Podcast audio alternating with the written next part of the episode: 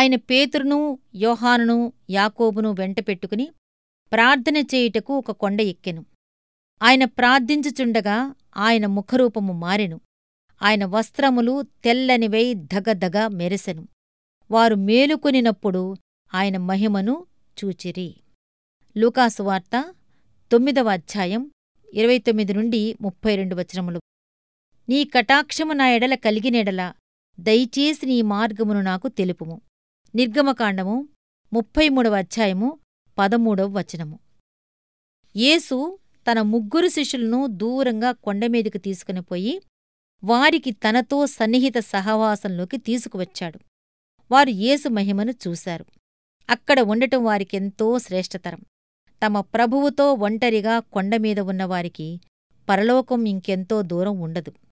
ఏకాంత ప్రార్థనలో ధ్యానంలో తెరిచి ఉన్న పరలోకపు ద్వారాలను చూడలేని వారెవరుంటారు? ప్రభువుతో ఏకాంత సేవలో ఉన్నప్పుడు శ్వేత కిరటంలాగా లేచే అనుభూతుల్ని పరలోకపు అనుభవాల వాసల్ని రుచిచూడిన వారెవరుంటారు? మన ప్రభువు తన శిష్యులతో ఏకాంతంగా మాట్లాడటానికి రకరకాల సమయాలను స్థలాలను ఎన్నుకుంటూ ఉంటాడు. ఒకసారి హెర్మోను కొండమీద చాలాసార్లు ఒలివి కొండమీద. ఇలా ఎన్నెన్నో స్థలాలకు తీసుకువెళ్తూ ఉండేవాడు. ప్రతి క్రైస్తవుడికి ఒలీవకొండ అనుభవం ఉండాలి. మనలో చాలామంది పట్టణాల్లో నివసించేవాళ్ళం అస్తమానము అనేక ఒత్తిడులకు గురవుతూ ఉంటాము. ఉదయం లేచినప్పటి నుంచి రాత్రి ప్రొద్దుపోయేదాకా మనం ఈ సుడిగాలిలోనే తిరుగాడుతూ ఉంటాం. ఈ గందరగోళంలో ధ్యానపూర్వకమైన ఒక్క ఆలోచనకి ప్రార్థనకి మనసు విప్పి దేవునితో సంభాషించటానికి సమయమెక్కడుంది?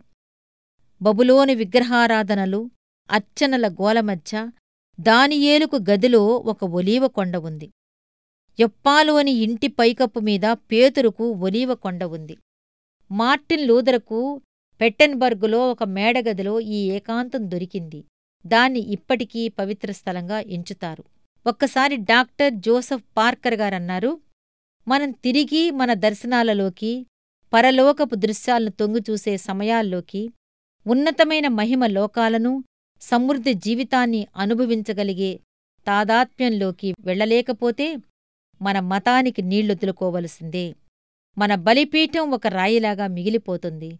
దాని పరలోకపు అగ్ని దర్శించటం మానుకుంటుంది.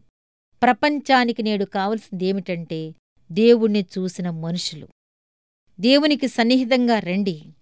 తప్పటడుగులు వేసే పేతుర్ను తమ బోధకుడిని ఆయన ఉద్దేశాలను అర్థం చేసుకోవటానికి మాటిమాటికి విఫలులైన యోహాను యాకోబులను యేసు ఏకాంతంలోకి తీసుకువెళ్ళాడు మిమ్మల్ని ఈరోజు ఆయన ఏకాంతంగా కొండమీదికి తీసుకువెళ్తాడేమో? ఎందుకు తీసుకువెళ్ళకూడదు? మిమ్మల్ని మీరే తగ్గించేసుకుని ఆ అలాంటి ఆశ్చర్యకరమైన దర్శనాలు దేవుని వాక్కులు వచ్చేది ఎవరో కొద్దిమంది భక్తులకే అనకండి. మీకోసం కాదని ఎక్కడా రాసలేదు.